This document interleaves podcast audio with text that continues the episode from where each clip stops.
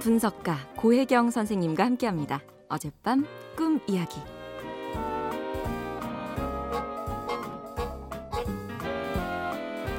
안녕하세요, 선생님. 저는 이덕화, 어, 어, 이덕화 선생님? 이덕화라고 하는데요. 어, 잘못 따라했죠. 얼마 전 고등학교 시절부터 단짝이었던 친구 녀석과 싸웠어요. 인연을 끊게 될 정도로 크게 싸웠는데요. 사실 돌이켜보면 그날 그 녀석도 저도 술 한 잔 한 상태라서 감정이 너무 격해져 있었던 것 같아요. 그래서 아, 그냥 내가 좀 참을 걸 하고 후회가 됩니다. 그런데 그로부터 며칠 뒤 그 친구가 제 꿈에 나왔는데요. 아니, 글쎄. 아! 오! 교통사고를 당했더라고요. 그리고 그 현장에 제가 있는데 친구가 저한테 이래요. 너 때문이야! 너 때문이야! 이 말을 몇 번이고 묻지 말라고 작가분들이 지금 옆에서 웃고 달려 이 심각한 상황에 다시 너 때문이야! 라고 하는데 정말 저 우두커니 그 친구의 말을 들으면서 서 있고 말이죠. 그러다 꿈에서 깼어요. 아, 꿈에서 본 그 교통사고 장면이 너무 생생해서 제 친구가 걱정되는 거예요. 그래서 아, 연락해볼까? 하고 휴대폰 계속 들었, 들었다 놨다 했는데 다행히 그 모바일 메신저 보니까 사진이 박혀 있는 거예요. 별일 없는 것 같습니다. 하지만 마음은 계속 찜찜한 거 있죠? 아니, 그 친구한테 별일 없는 거 맞아요? 선생님, 부탁해요.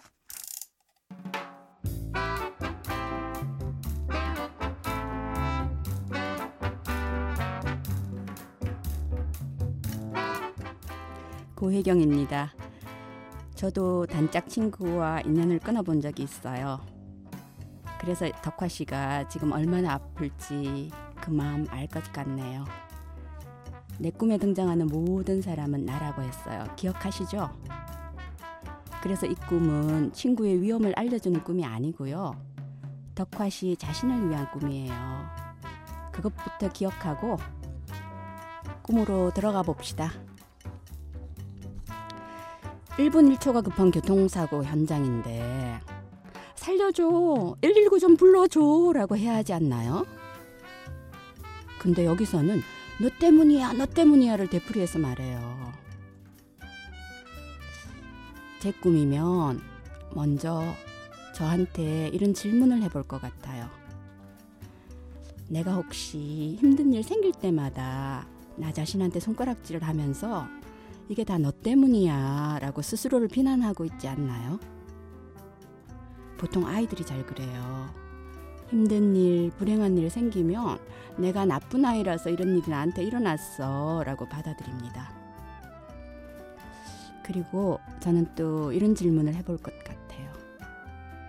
예전에 누가 나한테 너 때문이야 라는 소리를 자주 하지 않았나? 너 때문이야 라는 소리를 자주 들으면서 살았으면 어느새 그 소리가 내 안에 들어와서 목소리가 살아있는 존재가 돼요. 그래서 나도 모르는 사이에 남이 나한테 했듯이 나 자신한테 손가락질을 하면서 늘 죄책감에 빠져 살 수 있어요. 혹시 우리 덕화 씨도 그러고 있지 않나요? 심리학자들이 말합니다. 죄책감은 진짜 감정이 아니라고요. 덕화 씨, 혹시 지금 우정을 잃어서 슬프고 화나는 감정을 죄책감으로 억누르고 있지 않나요? 그렇게 자기 탓만 하지 마시고요. 슬픔은 흘려보내고 화는 분출하면서 아픔을 어루만져 보세요. 그러면 우정을 잃고 상심한 지금의 아픔이 덕화시 성장의 미끄럼이 될 거예요.